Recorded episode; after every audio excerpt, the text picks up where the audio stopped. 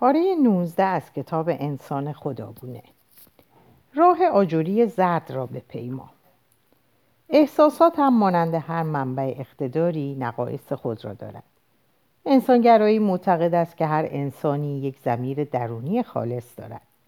اما وقتی سعی می کنیم به آن گوش کنیم اغلب یا با سکوت مواجه می شویم و یا با ملغمه ای از صداهای ناخوشایند. اما انسانگرایی برای فائق آمدن بر این مشکل نه یک منبع اقتدار جدید بلکه از یک روش جدید برای در تماس قرار گرفتن با اقتدار و دستیابی به دانش حقیقی استفاده می کند. قاعده اصلی برای دانش در اروپای قرن وسطا چنین بود دانش برابر است با متون مقدس ضبط در منطق اگر می‌خواهیم پاسخ سوال مهمی را بدانیم باید متون مقدس را بخوانیم و برای درک دقیق مفهوم آنها از منطق استفاده کنیم.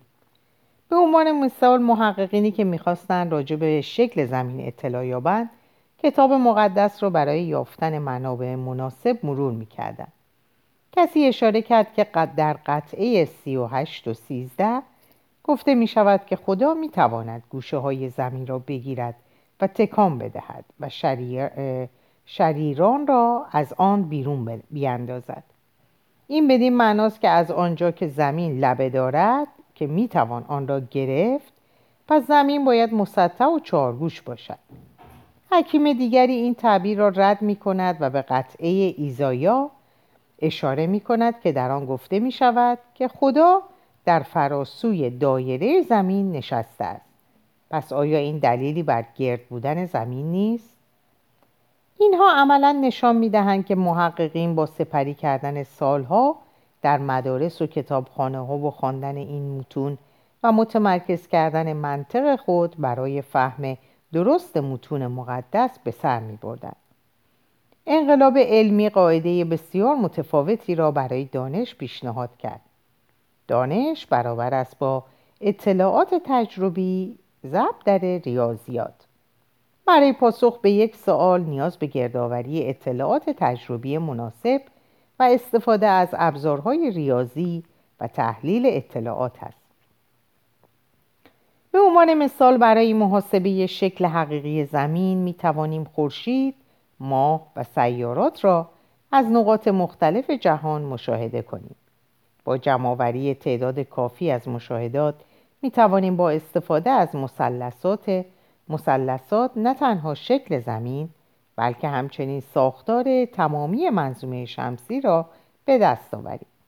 این عملا نشان می دهد که دانشمندان برای سپری کردن سالها برای مشاهدات آزمایشات و سفرهای تحقیقی به دنبال اطلاعات هرچه بیشتری می گردند تا بتوانند با تمرکز کردن ابزارهای ریاضی به درستی اطلاعات را تعبیر کنند.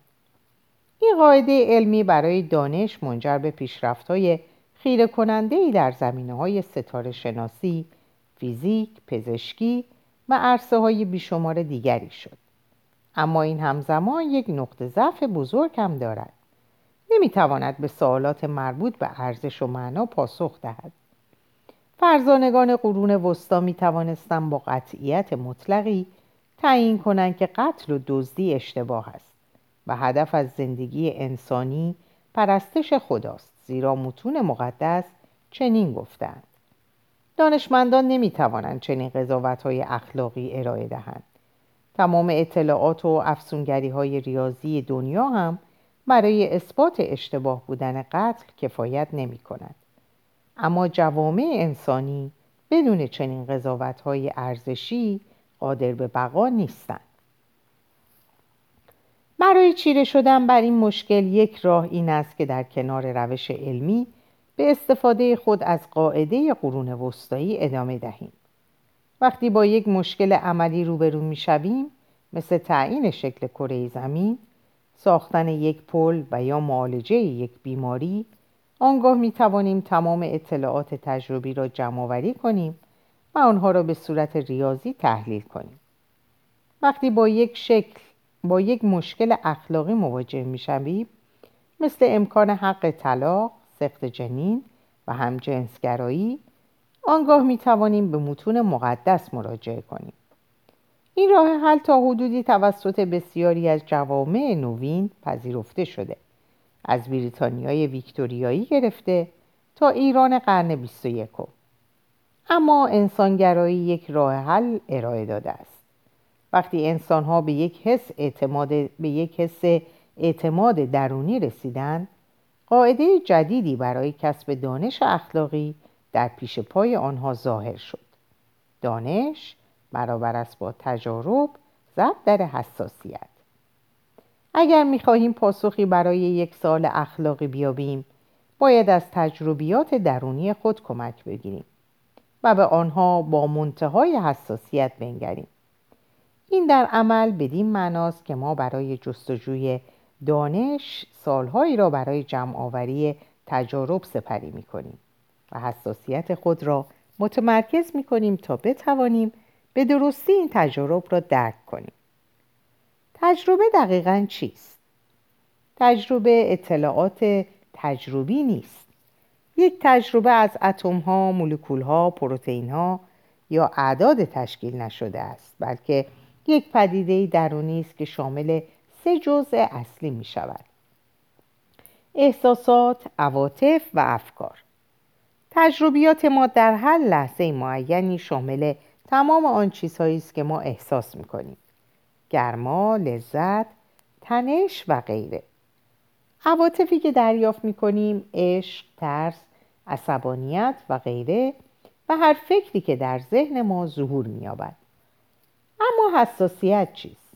این دو معنا دارد اولا یعنی توجه به احساسات عواطف و افکار من ثانیا اینکه اجازه داده شود تا این احساسات عواطف و افکار بر من نفوذ داشته باشند من طبعا نباید اجازه دهم تا هر نسیم گذرایی مرا با خود ببرد.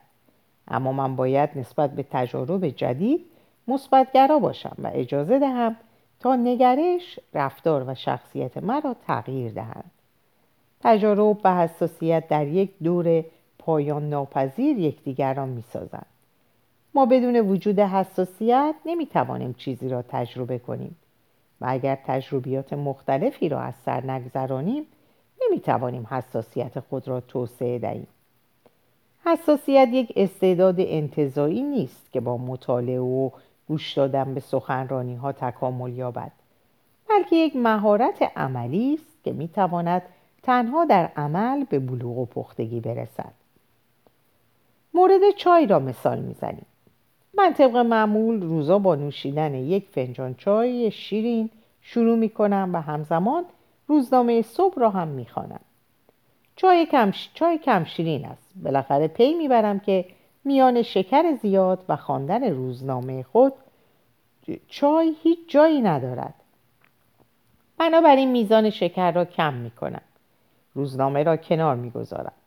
چشمانم را میبندم و روی خود چای تمرکز می کنم بعد شروع به تنظیم عطر و طعم آن می کنم دیری نمیگذرد که انواع چای, چای های سیاه و سبز را تجربه می کنم و مزهشان را مقایسه می کنم بعد از چند ماه از چای, چای های فروشگاه نزدیک صرف نظر می کنم و چای دلخواه خود را در مغازه ها و در مغازه های رودز می خرم و به این شکل زائقه خود برای چای را تکامل می دهم و نوع چای معینی را که در های خاصی در چین کشت می شود تهیه می کنم بدین ترتیب حساسیت خود نسبت به چای را با هر فنجان چای به مرور ظریفتر می کنم و به یک چای چای شناس تبدیل می شود اگر کسی همین چای جدید را دورانی پیش به من می‌داد شاید هیچ علاقه ای به آن نشان نمی‌دادم. بدون وجود حساسیت لازم نمی‌توان چیزی را تجربه کرد و بدون طی یک سلسله تجربیات معین نمی‌توان حساسیت خود را متکامل تر کرد تمامی عرصه های دیگر زیبایی شناسی و اخلاقی از منطقی مشابه با مثال چای در بالا پیروی می کنند.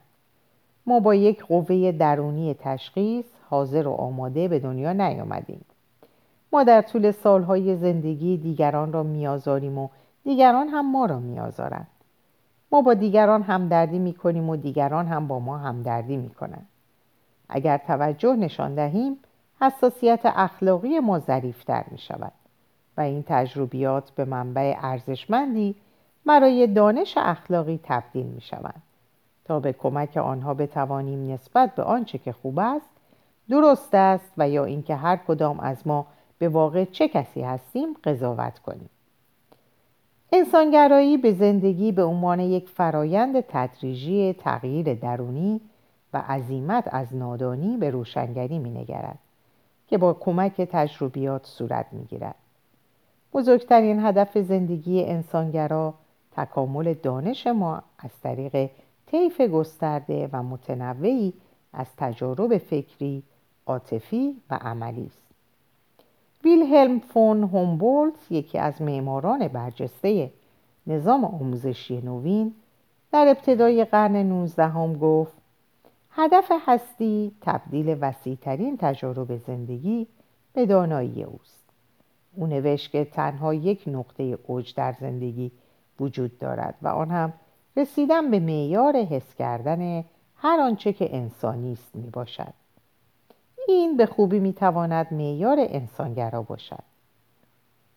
بر اساس فلسفه چینی پایداری جهان در گروه عمل متقابل دو نیروی متضاد اما مکمل به نامهای یینگ و یانگ است. این شاید در مورد جهان فیزیکی صدق نکند اما قطعا در مورد دنیای نوین که توسط پیمان علم و انسانگرایی بنا شده مستاق دارد. هر یانگ علمی در خود حاوی این انسانگراست و بر این انسانگراست و برعکس یانگ ما را به قدرت مجهز می کند و یین قضاوت های اخلاقی و معنا به ما می دهد یانگ ما را به قدرت یانگ و یین در مدرنیته همان خرد و عواطف عواطف آزمایشگاه موزه خط تولید و فروشگاه های بزرگ هستند. مردم اغلب یانگ را می‌بینند و دنیای نوین را خشک، علمی، منطقی و سوداگرانه تصور می کنند. درست مثل یک آزمایشگاه یا یک کارخانه.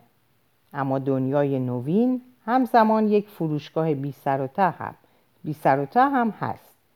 تا کنون هیچ فرهنگی در تاریخ چنین اهمیتی را برای احساسات، امیال و تجارب انسانی قائل نشده است.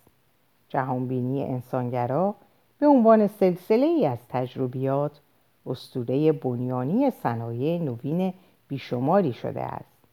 از صنعت جهانگردی گرفته تا هنر. بنگاه های مسافرتی و صاحبین رستوران ها به ما بلیت پرواز، هتل یا شامهای تفننی نمی فروشند بلکه تجارب جدید می فروشند. در حالی که اکثر روایات پیشانوین بر روی رخدادها و عملکردهای بیرونی تمرکز می کردن. داستانها، فیلمها و اشعار نوین به احساسات می پردازند.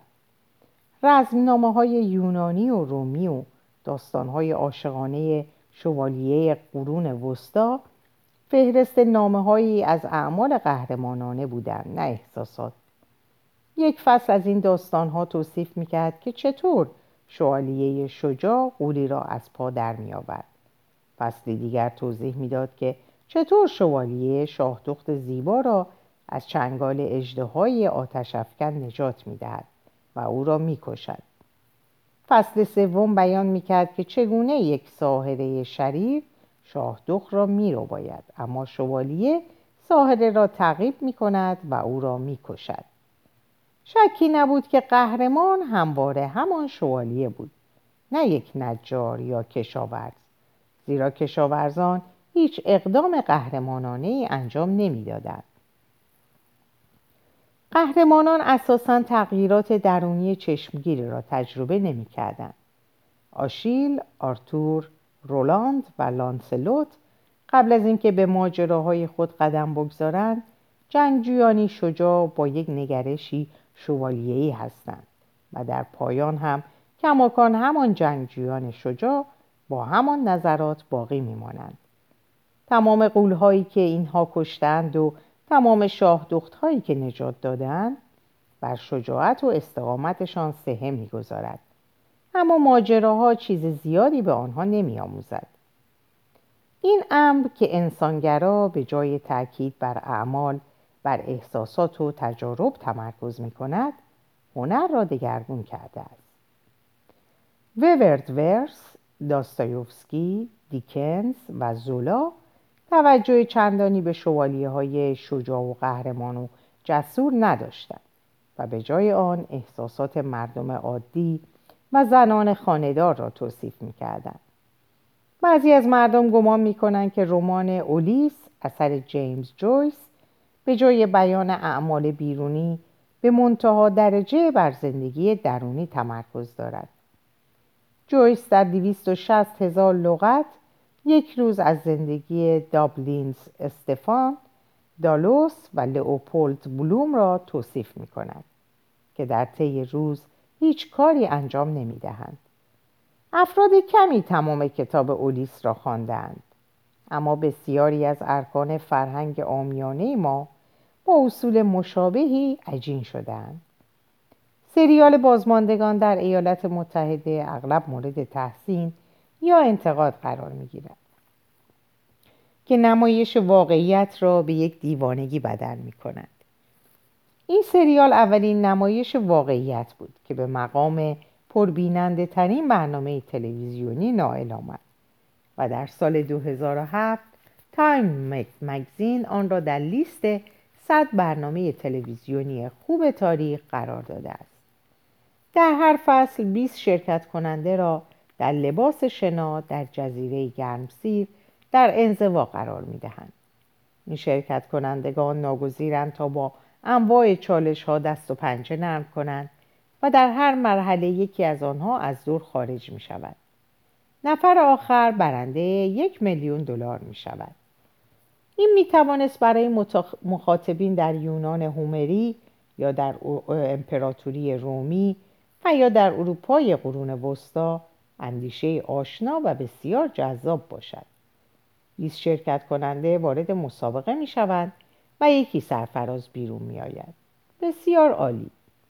یک شاهزاده هومری یا نجیب زاده رومی و یا یک شوالیه جنگ های صلیبی می توانست هنگام دیدن این نمایش به خودش فکر کند. ما به ماجراهای شگفتانگیز، نبردهای مرگ و زندگی و عملیات بینظیر قهرمانانه و خیانتکارانه نگاه می‌کنیم جنگجویان شاید از پشت به هم خنجر بزنند یا کاری کنند که اما و احشایشان در جلوی چشم همه بیرون بریزد چه بد که خنجر زدن به پشت و بیرون ریختن اعما و احشا فقط مجازی است هر مرحله در حدود یک ساعت طول می کشد بعد از آن پانزده دقیقه به پخش آگهی های تجاری مثل خمیردندان، شامپو و نخود لوبیا اختصاص داده می شود. پنج دقیقه به چالش های کودکانه اختصاص می یابد. مثلا چه کسی بیشترین تعداد نارگیل را از درون حلقه پرتاب می کند؟ یا اینکه چه کسی بیشترین تعداد سوسک را در یک دقیقه می خورد؟ در ادامه وقت باقی مانده قهرمانان درباره احساسات خود صحبت می کند. او این را گفت من آن را گفتم من اینطور احساس کردم او آنطور احساس کرد اگر یک شوالیه جنگ های صلیبی واقعا نشسته بود و به این برنامه نگاه می‌کرد شاید از فرد کسالت و آزردگی تبرزین خود را در می آورد و تلویزیون را خورد می کرد. ما شاید امروز شوالی های قرون وسطا را موجوداتی خشن و بی احساس بدانیم. اگر آنها در میان ما زندگی می کردن، شاید آنها را نزد روانشناس میفرستادیم تا به آنها در تماس برقرار کردن با درون خود کمک کنیم. این همان کاری است که حلبی ساز در جادوگری از اوز انجام می‌دهد. او همراه با دروتی و دوستانش از میان یک جاده آجوری زرد رنگ عبور می کند. به این امید که وقتی به عضو می‌رسند آن جادوگر بزرگ به او یک قلب بدهد و به مترسک یک مغز بدهد و شیر هم جرأت کسب کند. در انتهای سفر آنها در میابند که جادوگر بزرگ یک حق باز است و نمی‌تواند هیچ کدام از اینها را به آنها بدهد. اما آنها یک چیز بسیار مهمتری هم پی می‌برند. هر آنچه که آنها آرزو می‌کنند در درون خودشان وجود دارد. برای رسیدن به حساسیت خرد و شجاعت نیازی به وجود یک جادوگر خداگونه نیست. فقط لازم است تا از جاده آجوری زرد رنگ عبور کنند و خود را برای هر تجربه‌ای که در راه برایشان اتفاق میافتد آماده کنند. دقیقا چنین تجربه ای را کاپیتان کرک و کاپیتان ژان لوک پیکارد طی عبور از کهکشان در سفینه اینترپرایز از سر گذراندند. هکلبری فین و جیم هنگام عبور از میسیسیپی وایات و بیلی در فیلم ایزی رایدر و همچنین شخصیت های بیشمار دیگری در انبوهی از فیلم های سفری مسیرهای مشابهی را پیمودند مثلا بعد از ترک شهرک خود در پنسیلوانیا یا شاید نیو سافت ویل در سفری با یک خودروی بدون سقف یا اتوبوس و گذر کردن از میان تجارب زندگی ساز با درونشون تماس برقرار کردند از احساسات خود سخن گفتند و وقتی به سان فرانسیسکو یا آلیس اسپرینگ رسیدند شخصیت های و بهتری شده بودند. حقیقت جنگ. قاعده دانش برابر است با تجربیات ضرب در حساسیت نه تنها فرهنگ آمیانه ما بلکه حتی ادراک ما از مسائل مهم مثل جنگ را تغییر داد. در طول تاریخ وقتی مردم می‌خواستند بدانند که آیا یک جنگ معین بر حق است از خدا متون مقدس شاهان نجیب زادگان و کشیشان سوال می‌کردند. تعداد ناچیزی از مردم به نظرات و تجربیات سربازان یا شهروندان معمولی اهمیت می‌دادند. راویان جنگ مانند هومر، ویرجیل و شکسپیر بر رفتار امپراتورها، ژنرالها و قهرمانان برجسته تمرکز می‌کردند و اگرچه مصیبت جنگ را پنهان نمی‌کردند اما این در پشت تاکید زیاد بر شکوه قهرمانان جنگی کمرنگ می‌شد. سربازان معمولی به عنوان پیکرهایی تصویر می شدند که توسط گولیات قهرمان قتل عام می شدند. یا جمعیتی بودند که دیوید زفرمند را روی شانه هایشان می گذاشتند. برای مثال به نقاشی نبرد برایتنفلد در 17 سپتامبر 1631 بنگریم نقاش ژان ژاک والتر از شاه سوئد گستاو آدولف تجلیل می کند که در آن روز ارتش خود را به یک پیروزی قطعی رساند. گستاو آدولف گستاو آدولف بر فراز یک بلندی در میدان نبرد تصویر شده. گویی که خدای جنگ باشد. این تصویر چنین احساسی را القا می کند که شاه جنگ را رهبری می کند همچون یک بازیگر شطرنج که سربازان را به حرکت در می آورد. سربازان بیش از هر چیز تودهی بیشکل یا نقاطی در پس زمینه هستند. بارتر عراق من به این نبود که سربازان وقتی وادار به حمله می شدند می کشتند یا می مردند چه احساسی داشتند. آنها تنها تودهی بدون چهره بودند. حتی اگر نقاشان گاهی بیشتر به جای تمرکز بر فرماندهان بر میدان جنگ تمرکز می‌کردند باز از یک زاویه برتر به آن مینگریستند و بسیار بیشتر از آنکه توجهی به احساسات شخصی داشته باشند مانورهای گروهی را تصویر می‌کردند.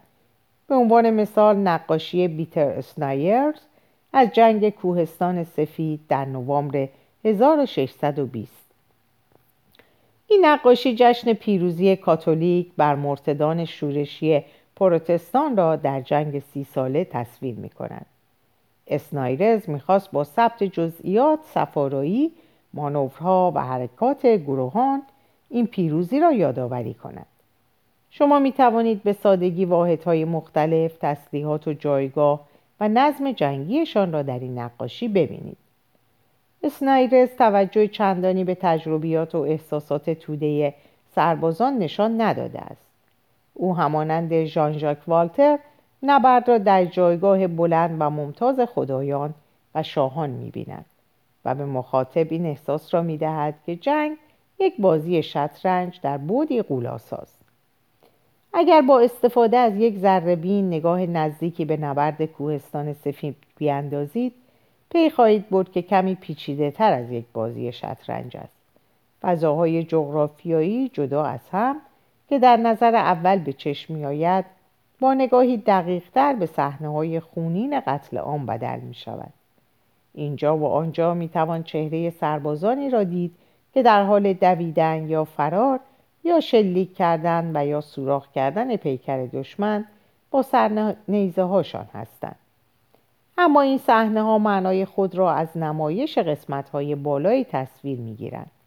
وقتی می بینیم که یک گلوله توپ سربازی را منفجر می کند آن را به حساب بخشی از پیروزی بزرگ کاتولیک می گذاریم. مرگ یک سرباز جنگنده در جبهه پروتستان فقط پاسخی است به تقیان کفرآمیز خود او اما اگر سربازی در جبهه کاتولیک می جنگد مرگ او یک فدیه با شکوه برای چیزی ارزشمند است در قسمت بالای نقاشی فرشتگانی دیده می شوند که بر فراز میدان نبرد در پروازند. آنها شعاری با خود دارند که به زبان لاتین توضیح می دهد چه اتفاقی در این نبرد افتاده و چرا تا به این حد مهم است. پیام این است که خدا به امپراتور فردیناند دوم کمک کرد تا این دشمنان را در 8 نوامبر 1620 شکست دهد.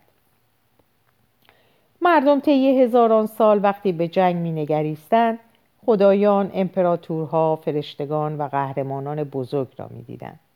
اما طی دو سده اخیر شاهان و ژنرال ها به طور فزایندهای به حاشیه رانده شدهاند و توجهات بیشتر بر روی سربازان معمولی و تجربیات آنها معطوف شده است داستانهای جنگی مثل سکوت کامل در جبهه غربی و فیلم های جنگی مثل پلاتون با سربازی جوان با دنیای کودکانه شروع می شود که اطلاعات اندکی راجع به خود و دنیا دارد. اما بار سنگینی از امیدها و توهمات را با خود حمل می کند.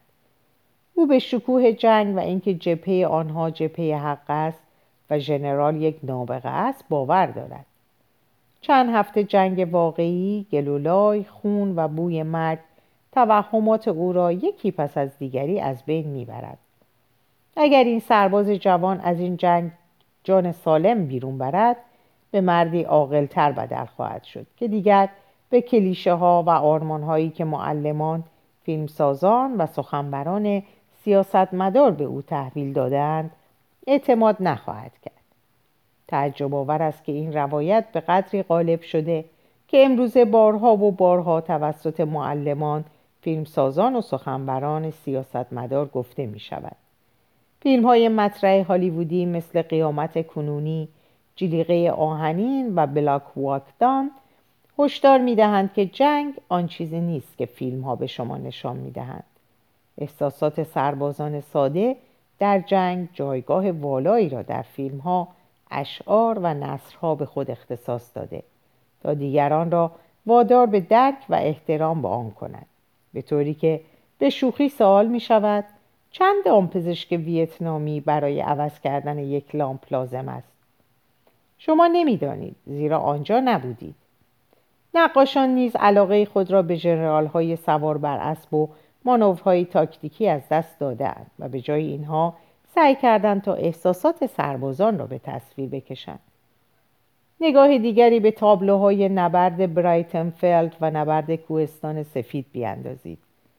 حالا نگاهی به دو تا شاهکارهای هنری جنگی قرن بیستم بیاندازید. تابلوی جنگ از اوتودیس و تابلوی آن دو هزار لحظه هولناک. حالتی از شوک روحی و گسستن از واقعیت بیرونی و بیتفاوتی از تام لعا دیکس به عنوان گروهبان طی جنگ جهانی اول در ارتش آلمان خدمت می‌کرد.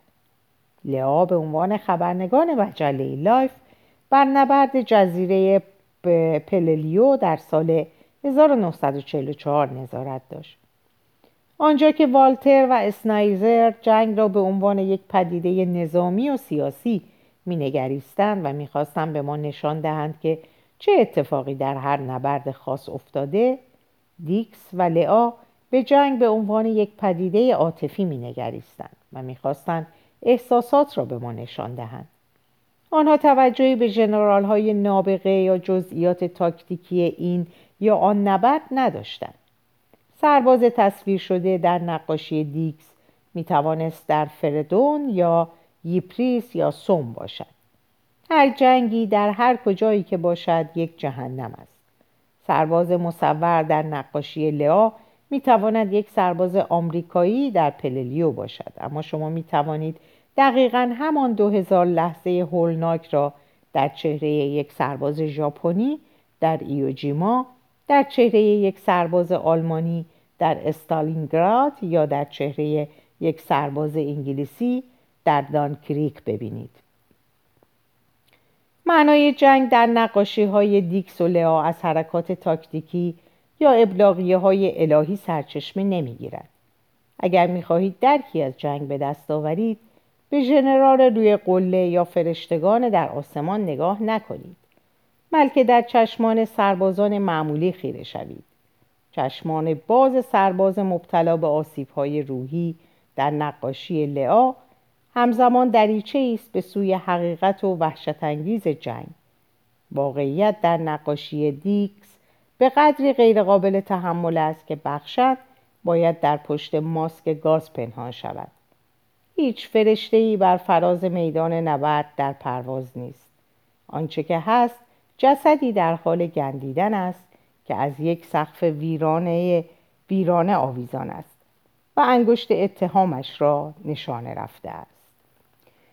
در اینجا به پایان این پاره می‌رسم. اوقات خوب و خوشی رو براتون آرزو می‌کنم و مراقب خودتون باشین. خدا نگهدارتون.